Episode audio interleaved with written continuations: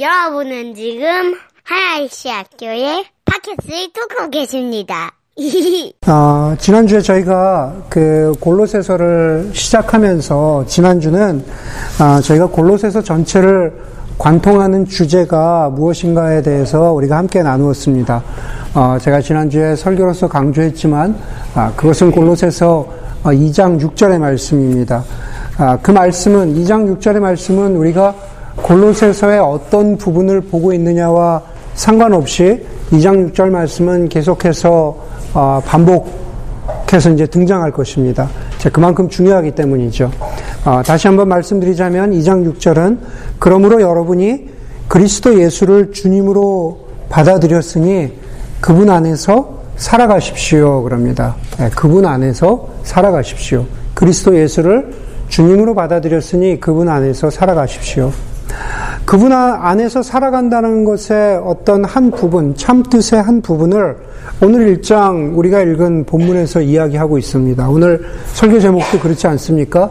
그리스도 안에서 사는 사람은 표시가 납니다. 그랬습니다. 그리스도 안에서 살아, 살아가는 사람은 또 이런 모양의, 이런 모습의 삶의 모습이 있습니다. 라고 그렇게 골로새서가 아, 시작을 하고 있는 겁니다. 여러분 제가 지난주에 말씀드릴 때 감옥에 갇혀 있는 아, 사도 바울을 찾아온 사람들이나 그리고 그 찾아온 사람들에게 사도 바울이 이렇게 지금 편지를 쓰고 있는 거죠.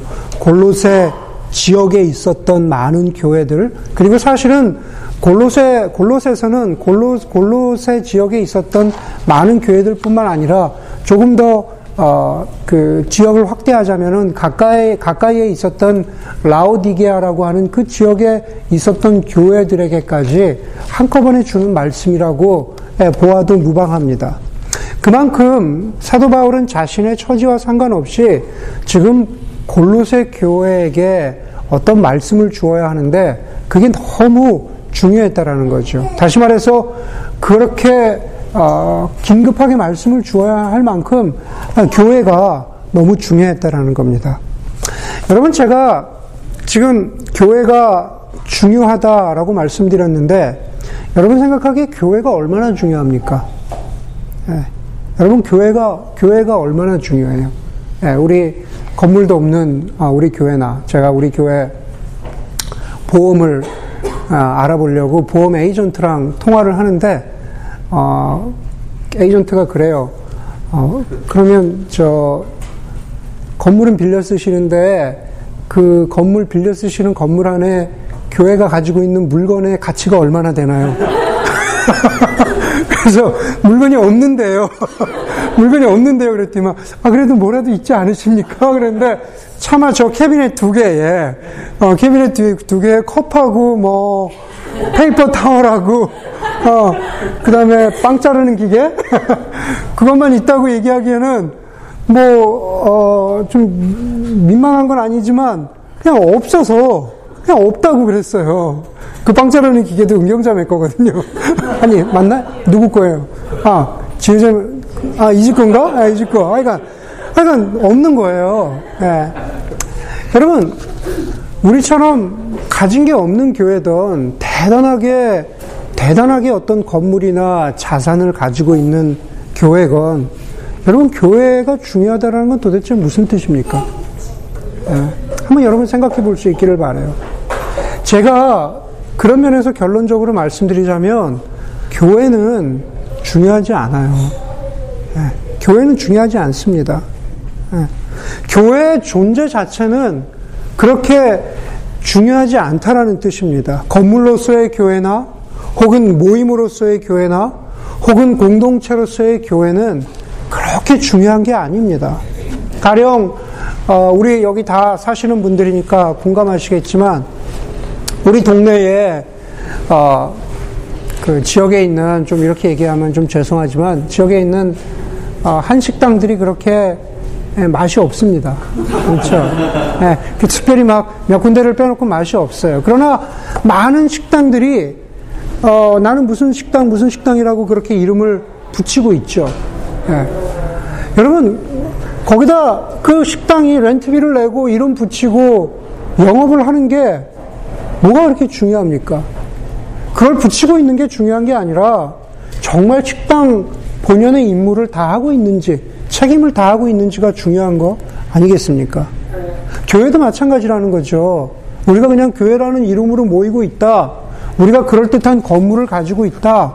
우리가 뭐, 뭐, 뭐, 이런저런, 어, 그런 사람들이 모이고 있다. 그런 것들은 중요한 게 아니다라는 겁니다. 여러분, 교회 자체는 중요하지 않습니다. 미국 내에서, 한국은 제가 모르겠습니다. 미국 내에서도 한 주에 60개씩 없어지는 게 교회입니다. 예, 한 주에 60개씩 교회는 없어집니다. 한 주에 60개씩 없어진다고 하니까 뭐 어떻게 없어지는지 궁금하실지 모르겠지만 그, 그 그럴듯한 교회 건물들 그대로 남아 있습니다. 그러나 교회는 없어졌습니다. 제가 뭐 저번에도 뭐 어, 보스턴 얘기를 했지만은 얼마 전에 기사를 읽다가도 보니까 예, 보스턴에 정말 땅도 크고 석조 건물에 100년도 넘은 너무너무 좋은 어, 그 교회가 어, 100만 불에 팔렸다 그러더라고요. 예. 그냥 그렇게 사라지는 겁니다. 예. 여러분 사도 바울에게 골로새 교회가 중요하다라는 것은 제가 말씀드리고자 하는 것은 골로새 교회가 교회로서의 사명, 교회로서의 정체성, 교회로서의 가치를 잘 지켜나가고 있느냐라는 의미에서 그게 중요했냐라는 겁니다. 그것은 아, 골로새 교회뿐만 아니라 지금 우리에게도 마찬가지죠. 우리도 교회 사명, 예, 혹은 교회를 이루고 있는 그리스도인들, 그 그리스도인들이 예, 교회답게 살아가고 있느냐, 아, 그것이 중요하다라는 거죠. 여러분 지난주에 말씀드린 대로 사도 바울은 골로새 교회 편지를 쓸 무렵에 골로새의 교회들은 몇 가지 문제에 직면하고 있었습니다. 율법주의의 문제도 있었고 그 시대 철학이나 시대 풍조에 관한 그러한 문제도 있었고 또 뭐 거짓된 경건의 이슈도 있었다고 말씀드렸습니다. 우리가 한 가지씩 보게 될 것입니다. 그런 문제들과 더불어서 골로새 교회 내부적으로는 어떤 문제가 있었냐 하면은 골로새 교인들이 여러분들이 골로새 교인이라면 지금 우리가 듣고 있는 이 복음이 지금 우리가 듣고 있는 이 말씀이 정말 순도 100%의 복음이냐라는 것에 대한 질문을 골로새 교인들이 하고 있었, 하고 있었던 것처럼 여겨집니다. 네, 그것을 추측할 수 있는 것은 6절 처음이죠. 사도 바울이 편지를 시작하면서 편지를 쓰면서 골로새 교인들에게 이렇게 말합니다. 이 복음은 온 세상에 전해진 것과 같이 다시 말해서 이 복음은 온 세상에 전해진 것과 또 똑같이라는 뜻입니다. 이건 무슨 얘기냐면은 그 이면을 좀 들여다보면은 사도 바 아, 골로새 교회를 사도 바울이 세우지 않았다 그랬죠. 사도 바울에게서 말씀을 들은 에바브라가 에바브라가 골로새 교회 자기의 고향으로 돌아와서 그 지역에 교회를 세웠다고 했습니다. 그런데 사람들이 에바브라에 대한 질문과 의심이 조금 있었던 것 같아요. 네. 아마 질문과 의심이라는 것이 어떤 뭐 이단성에 대한 의심이나 이런 것보다는 참 귀한 말씀이고 복음인데 이게 정말 단가? 이게 전부인가? 라는 것에 대한 그런 질문이 좀 있었던 것 같아요. 그래서 사도 바울이 그런 질문을 하고 있는 에바브라에게 6절과 아, 7절을 통해 가지고 이렇게 말씀하고 있는 거죠. 이 복음은 이 복음은 온 세상에 전해진 것과 같이 여러분에게 전해졌습니다. 다시 말해서 여러분들이 저의 사도성을 믿고 나에게 내, 내 편지를 지금 읽고 있는데 내가 이 여기서 온 세상이라는 것은 사실은 소아시아 그쵸 그, 그 당시로 따지면 로마 네, 그 지역이잖아요. 사도 바울이 자신이 이 온 세상에 복음을 전했던 것과 똑같은 복음을 지금 여러분에게도 네, 여러분에게도 전했습니다. 라는 것이죠. 내가 직접 전한 것은 아니지만 내가 직접 전한 것은 아니지만 그러나 그 복음을 전한 에바브라는 믿을만 합니다. 라는 말을 하고 있는 거죠. 그래서 어떻게 하냐면 7절에서 이야기하잖아요. 여러분은 하나님의 은혜를 우리가 함께 종이 된 사랑하는 에바브라와 에바브라에게서 배웠습니다. 그는 여러분을 위해서 일하는 그리스도의 신실한 일꾼이요 그랬습니다. 사도 바울이 에바브라의 어떤 어, 전도자로서의 교회 개척자로서의 선생으로서의 그 자격을 인정해 주고 있는 거죠. 네, 똑같이 복음이 전해졌는데 그 복음을 전한 에바브라에 대해서 여러분들이 믿어도 됩니다라는 뜻이죠. 여러분 믿어도 됩니다. 그렇게 말하고 있는 겁니다. 그렇게 말하면서 골로새서가 직면하고 있는 어, 혹시 복음에 대해서 가졌을 그런 어, 질문을 해소시키면서 사도 바울이 6절에서 교회의 사명, 왜 교회가, 교회는 어때야 되는가? 그리스도의 사명, 그리스도 안에 사는 사람은 어떤, 어떠해야 하는가? 어떤 표시를, 사인을 가지고 살아야 되는가? 라는 것에 대해서 이렇게 직접적으로 말합니다. 여러분들이 하나님의 은혜를 듣고서, 복음을 들었다는 얘기죠. 여러분들이 하나님의 은혜를 듣고서 참되게 깨달은 그날로부터 여러분 가운데서와 같이 온 세상에서 열매를 맺으며 자라고 있습니다. 그렇죠? 여러분 그 사도 바울이 쓰고 있는 어떤 문법적인 표현적인 것이 보이죠. 여러분에게 전해 온 세상에 전해진 것과 같이 여러분에게도 복음이 전해졌습니다. 그리고 6절 마지막에 온 세상에서 열매를 맺은 것과 같이 여러분 가운데에서도 어떻게 해요?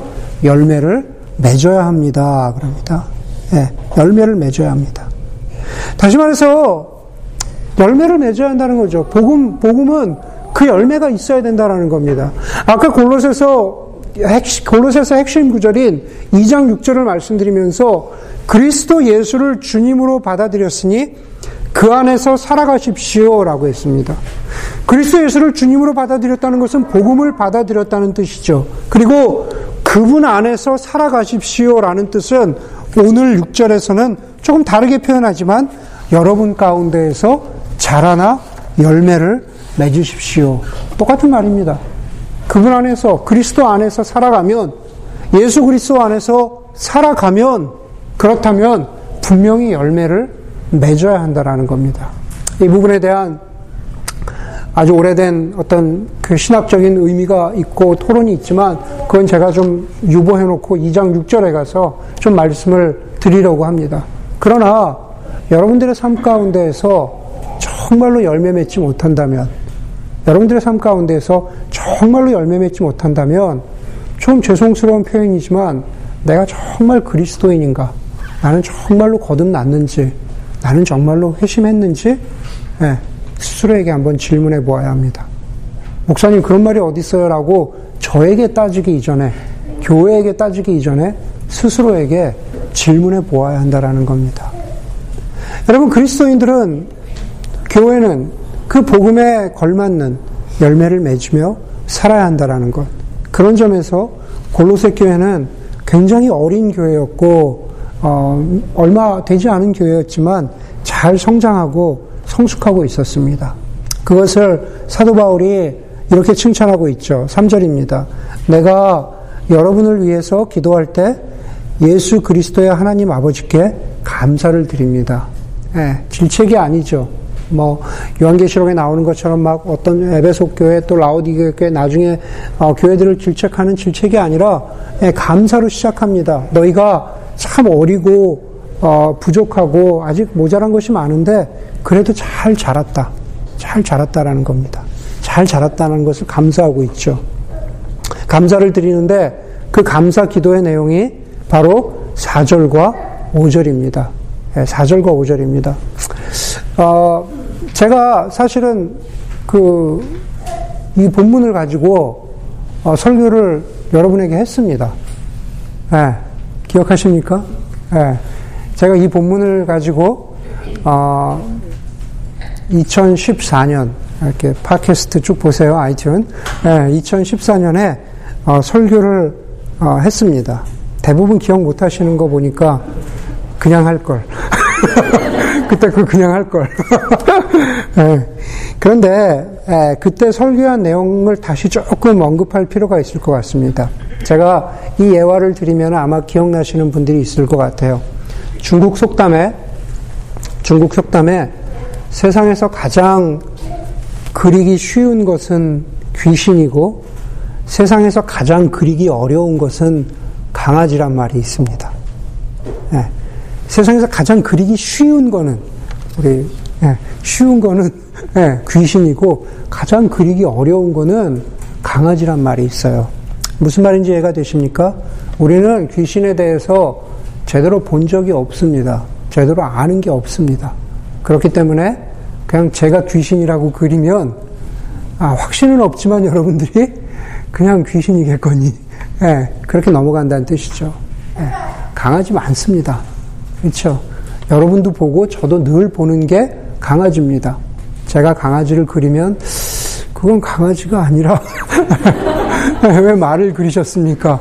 여러분들이 그리실 수, 그렇게 말씀하실 수 있다라는 거죠. 너무 주변에 흔하기 때문에 그렇기 때문에 그리기 어려운 게 강아지다라는 그런 말일 것입니다. 사도 바울이 골로새 교회를 향해서 너희의 믿음의 열매가 자라나고 있어서 참 감사한데 감사의 내용을 뭐라 그러냐 하면은 너희가 너희 골로새 교회가 가졌던 믿음과 소망과 사랑 때문에 감사한다 그럽니다.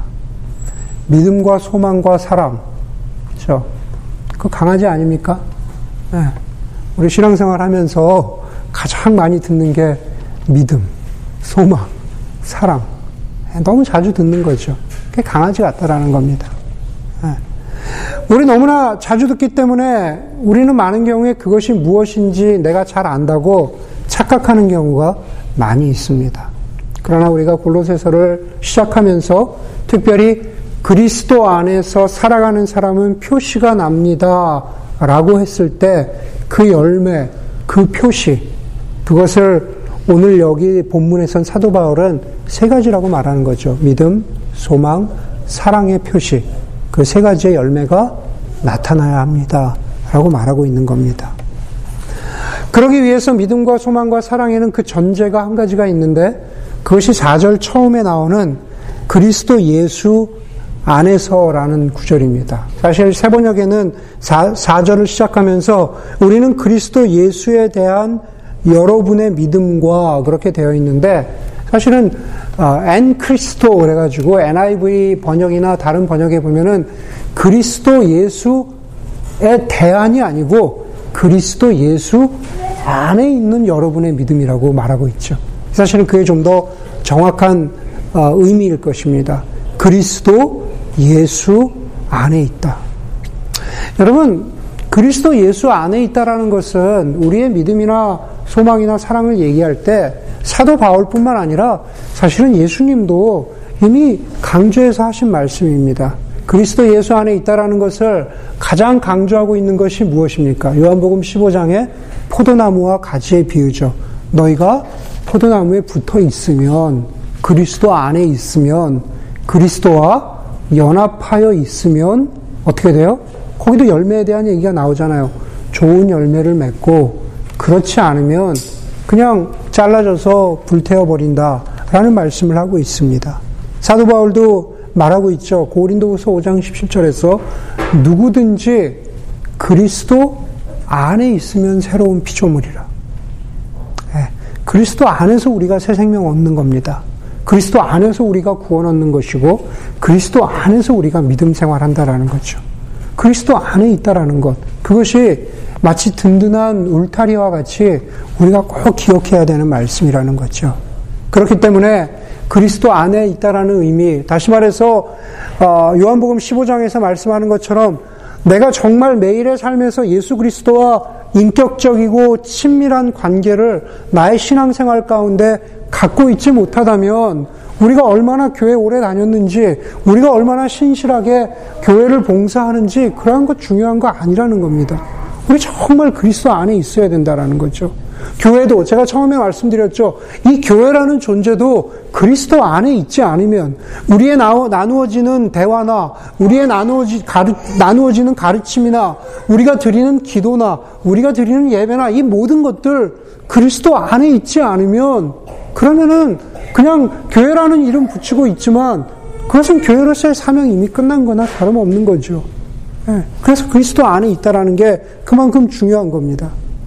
그리스도 안에 있으면 그렇게 말하면서 그리스도 안에 있는 아, 믿음과 소망과 사랑에 대해서 말하는데 먼저 믿음에 대해서 말하고 있죠. 그리스도 안에 있는 믿음이라고 되죠. 예. 여러분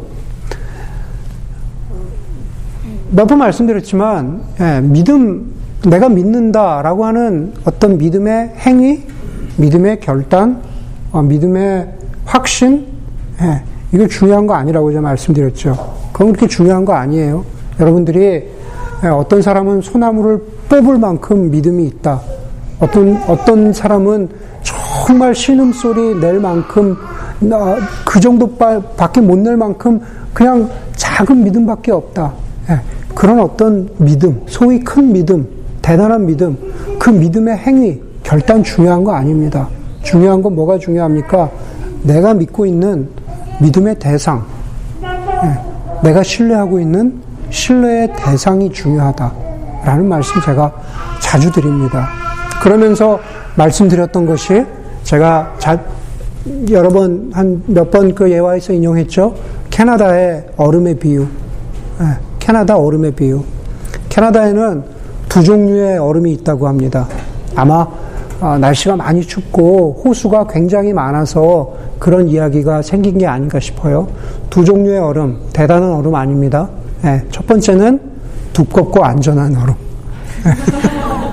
예, 두 번째는 얇고 깨질 것 같은 얼음.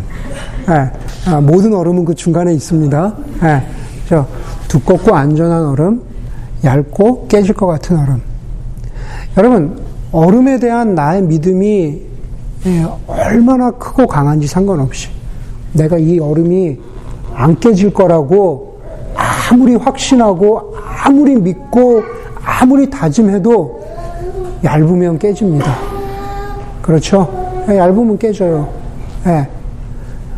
내가 불안해하고 내가 자신 없어하고 내가 겨우겨우 정말 실오락이 실오락이 하나 같은 정말 그 끊어질 것 같은 가느다란 믿음이라고 할지라도 그 믿음의 대상이 두꺼운 얼음이라면 여러분의 의심과 불안 그것과 상관없이 얼음은 깨지지 않습니다.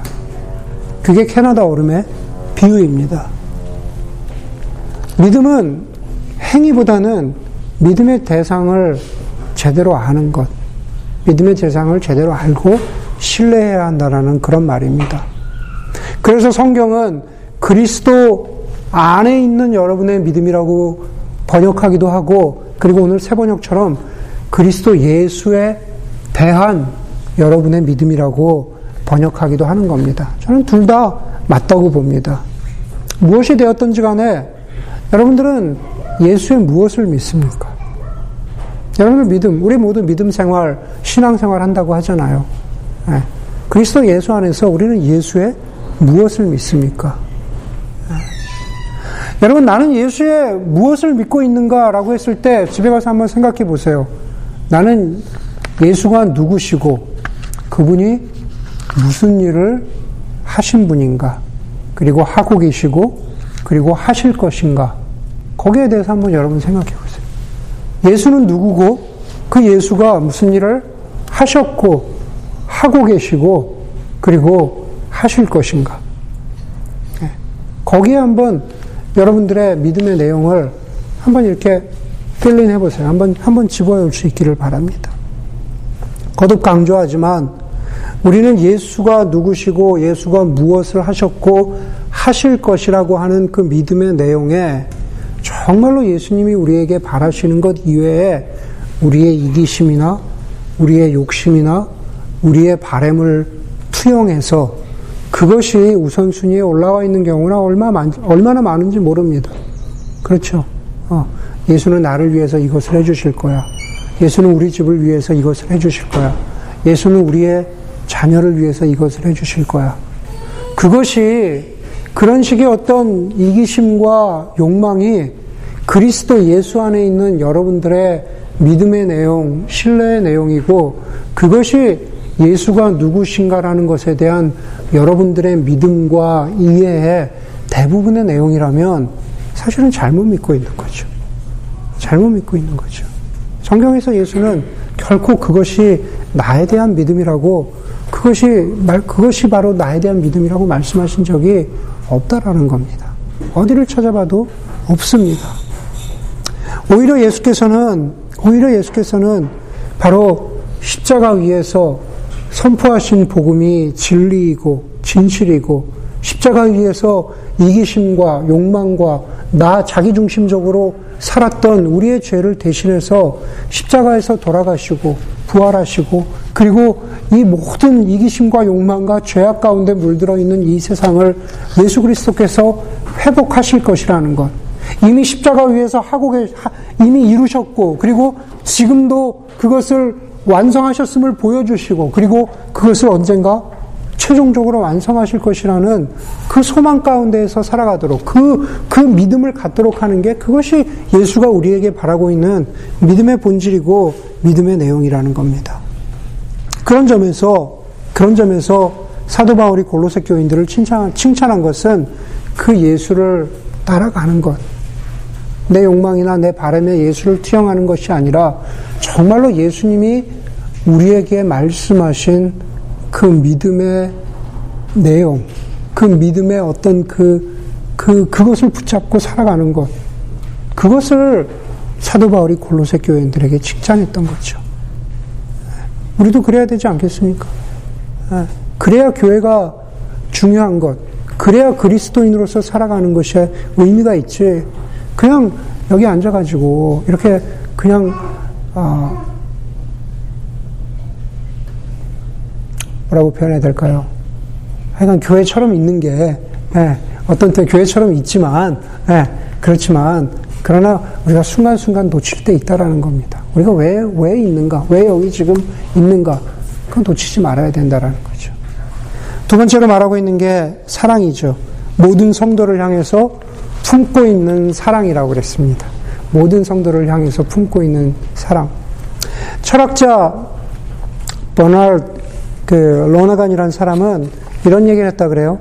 모든 종교 체험에 모든 종교 체험, 모든 종교 체험의 뿌리는 무조건적이고 무제한의 사랑을 받는 체험이다라고 했습니다.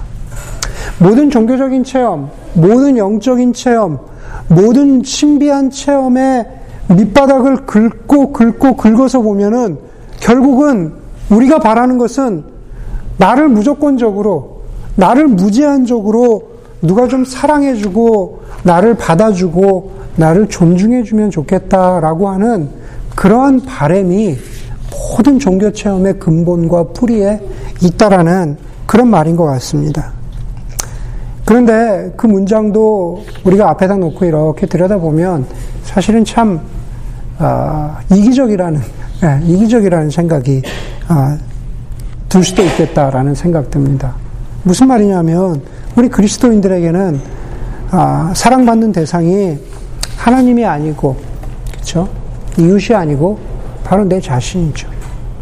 우리도 사랑이라고 이야기했을 때 버널드 로너간의 말처럼 누가 나를 그냥 무조건 무제한적으로 사랑해주기만 했으면 좋겠다라는 그러한 바람을 가질 때가 많다라는 겁니다. 내가 어떤 내가 어떤 인간이냐와 아, 상관없이 네, 그렇다라는 거죠. 여러분 영적 체험의 사랑은 말할 것도 없고 여러분 여기 앉아 있는 아, 부부들 네, 한번 보십시오. 네, 우리 모두 이기적이잖아요. 그렇죠? 내가 사랑하는 것보다 저 내가 나를 사랑해 주면 기분이 좋아지고 행복해지는 게 그게, 그게 사람의 본성이라는 거죠. 왜씩 웃으십니까?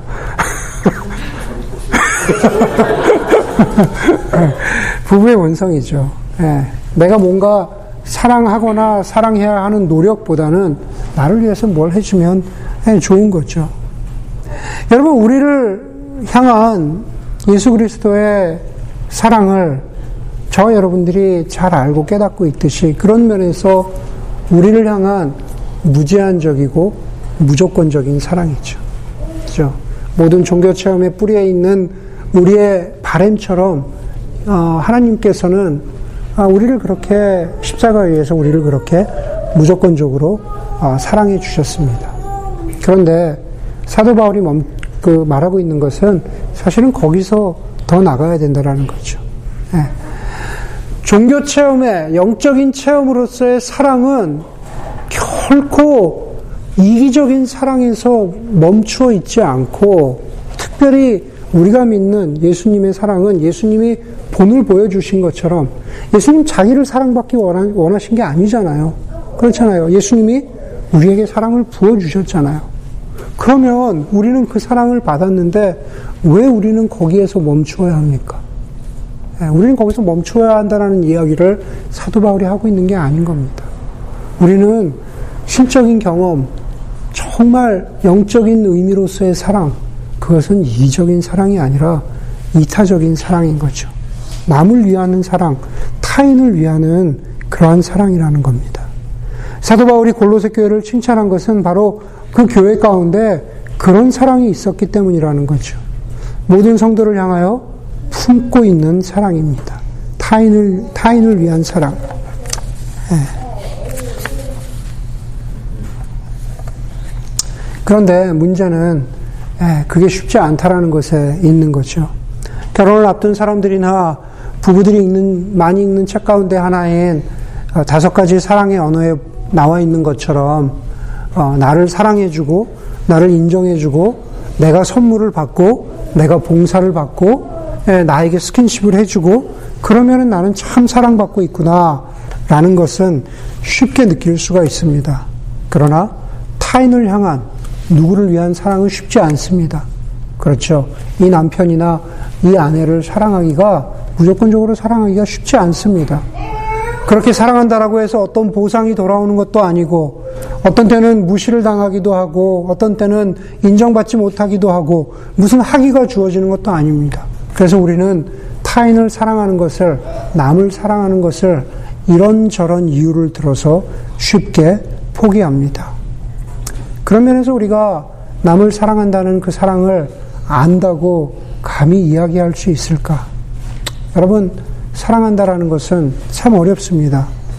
그런데 타인을 향한 사랑을 하기가 어려울 때 아마 이렇게 말씀드릴 수 있을 것 같아요. 우리가 저도 참 사랑하기 힘들 때가 있습니다. 사람 힘들 때가 있는데, 예, 예, 누구를 이렇게 하면 안 되니까. 예, 참 사람이 힘들 때가 있는데, 예, 예, 그럴 때가 있는데, 여러분, 그럴 때 저나 여러분이나, 아, 너무 근본적이고 원칙적인 이야기 같지만, 여러분 어떻게 해야 합니까? 예, 다른 건 없습니다. 결국은 우리가 누군가를 사랑하기 힘들 때, 남편이나 아내를 사랑하기 힘들 때, 뭐 교우를 사랑하기 힘들 때, 목사를 사랑하기 힘들 때, 직장에 누구를 사랑하기 힘들 때, 친구나 부모를 사랑하기 힘들 때, 우리가 그것을 어떻게 넘어가고 극복합니까? 결국은 우리를 사랑하신 사랑 자체이신 바로 그분께 돌아가서 그 하나님이 우리를 위해서 하신 일, 우리를 사랑해 주신 일, 그 하나님이, 사랑이신 하나님이 우리를 사랑해 주신 일을 기억하고 감사한다면 그것을 우리는 예배라고 부르죠. 하나님이 우리를 사랑해 주신 일을 기억하는 일을 우리가 예배라고 부릅니다. 네. 그것이 주일의 공예배가 되었던 여러분들 방 안에서 조용히 기도하는 개인의 묵상의 시간이 되었건 사랑이신 하나님이 저와 여러분들을 사랑해 주신 그것을 기억하는, 그렇게 예배하는 그러한 시간을 갖는다면 우리는 다시 사랑할 수 없는 그 사람을 사랑할 수 있는 힘을 갖게 됩니다. 그거 외에는, 그거 외에는 우리가 사랑할 수 있는 힘을 갖기가 어렵습니다. 오늘 사도 바울이 골로새 교인들에게 아니 많은 초대교회 초대교회들에게 그렇게 말했죠. 예, 너희가 서로 안에 너희 안에 있는 사랑으로 인해서 내가 참 감사한다. 그리스도 안에 있는 사람의 표지의 마지, 마지, 마지막 오늘 본문에서 이야기하는 마지막은 소망입니다. 이 믿음과 이 사랑은 여러분을 위하여서 하늘에 쌓아두신 소망에 근거합니다 라고 5절에 말하죠. 예, 믿음과 사랑은 참 갖기 힘들어요. 그런데 믿음과 사랑, 내가 그냥 이 믿음과 사랑을 어떻게든 어떻게든 해보려고 하는 게 헛발질이 아니라는 것을 확인해 주는 게 헛짓거리가 아니라는 것을 확인해 주는 게 뭐요? 소망이죠. 소망에 근거하고 있습니다. 라고 그렇게 골로새 교인들에게 말하고 있잖아요. 우리에게도 똑같이 말합니다. 너희가 믿음과 사랑 가운데서 살아라. 그런데 그게 어, 의미 없는 일이 아니야. 헛발질이 아니야. 왜냐하면 너희가 가지고 있는 소망 때문에 그렇다라고 말하고 있는 거죠. 막연한 소망이라고 말하지 않습니다. 바울은 그 소망이 무엇인지를 조금 자세하게 말하는데 우리가 1장 뒷부분에 가서 1장 27절에 가면은 다시 보게 되지만 그 소망에 대해서 이렇게 말합니다. 1장 27절에 하나님께서 이방 사람 가운데 나타난 이 비밀의 영광이 얼마나 풍성한지를 성도들에게 알리려고 하셨습니다. 이 비밀은 여러분 안에 계신 그리스도요, 곧 영광의 소망입니다. 그럽니다. 여러분, 우리 안에 있는, 여러분 안에 있는, 골로새 교회 안에 있는, 그리고 저와 여러분 안에 계신 그리스도가 곧 소망이라는 뜻이에요.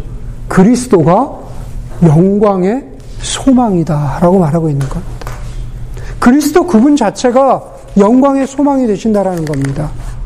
이미 사도 바울이 이 말씀하고 있을 때 골로새서가 이 복음 받았을 때 예수 그리스도께서 이미 부활하셔서 수십 년이 지난 다음입니다. 그럼에도 불구하고 사도 바울이 변치 않고 이 소망을 말하는 것은 바로 그 부활하신 예수 그리스도를 사도 바울이 담에색 도상에서 만났기 때문이죠. 우리가 만난 예수 그리스도도 다른 분이 아닙니다. 선생이 아니고 그냥 뛰어난 어떤 현인이 아니고 그냥 어 뭐 이슬람에서 이야기하는 그냥 뛰어난 예언자 중에 한 분이 아니고 그리스도는 부활하셔서 지금 하나님 곁에 계신 그래서 언젠가 다시 오셔서 로마서 8장 24절 25절의 말씀처럼 우리 한 사람 한 사람만 다시 그냥 부활된 그 어떤 몸으로 회복시켜 주신다라고 말씀하지 않으시고 8장 24절 25절 한번 보세요. 8장에 보면은 거기 보면은 이 세상의 모든 어그러진 것들, 악한 것들, 하나님의 창조 질서에서 벗어나 있는 것들, 이 모든 것들, 그것이 내적이든 외적이건 이 창조 세계에 관한 것이건 이 모든 것들 다 회복시키신다고 약속하셨거든요. 네. 그 소망이 있다라는 거죠. 부활하신 예수 그리스도께서 그 소망이 되셨고, 그리고 그 소망을 너희가 붙잡고 살아라. 네. 그 소망 가운데 붙잡고 우리가 뿌리를 내리고 있어야만 사랑할 수 있고 그리고 믿음 생활할 수 있다라는 겁니다. 그거 없으면 저도 그렇고 저도 그렇고 여러분도 그렇고 우리가 믿을 수 없고 사랑할 수 없다라는 겁니다. 그만큼 우리는 나약한 존재이기 때문에 예수 믿는다고 하지만 그만큼 나약한 존재이기 때문에 그렇게 사랑하고 믿을 수 없습니다. 그러나 힘들고 어려울 때 다시 그 소망 가운데로 돌아가는 겁니다. 내 안에 믿음과 사랑이 사그러들면은 정말로 믿음과 사랑의 어떤 연료가 사그러든 게 아니라 아, 내 안에 소망이 없구나. 내가 하나님 나라의 소망을 바라보지 않았구나. 소망의 연료가 다 떨어졌구나. 그렇게 보아도 무방하다라는 겁니다. 여러분, 우리가 골로새서를 보면서 너희가 그리스도를 주님으로 받았으니 그리, 스도 예수 안에서 살아가십시오라는 그 의미가 무엇인지를 우리가 뒷부분에 가면은 그리고 중간중간에 여러 가지 의미로 우리의 어, 영적인 내적인 의미로도 이야기하고 그리고 우리의 삶에 어떻게 나타나야 하는지도 우리가 여러 가지 모양으로 말할 것입니다. 특별히 4장에 가면은 그런 이야기를 많이 좀, 좀 더 하게 될 것 같은데 그것이 무엇이 되었던지 간에 그리스도 안에 살아가는 사람은 분명히 여기 믿음. 예수 그리스도는 누구시고 그분이 무슨 일을 하고 계시는가라는 것에 대한 그 믿음을 끊임없이 확인하는 사람입니다. 사랑. 그리고 영원한 영광의 소망. 그것이 오늘, 오늘 사도 바울이 골로새 교회에게 그리고 정말로 교회가 중요하다고 여긴다면 우리 하나의 시학교회에게도 동일하게 너희들 가운데에도 그런 종류의 믿음이 있느냐? 그런 종류의 사랑이 있느냐? 그런 종류의 소망이 있느냐라고 우리 각자에게 질문하고 도전하는 것이라고 믿습니다. 함께 기도하도록 하겠습니다.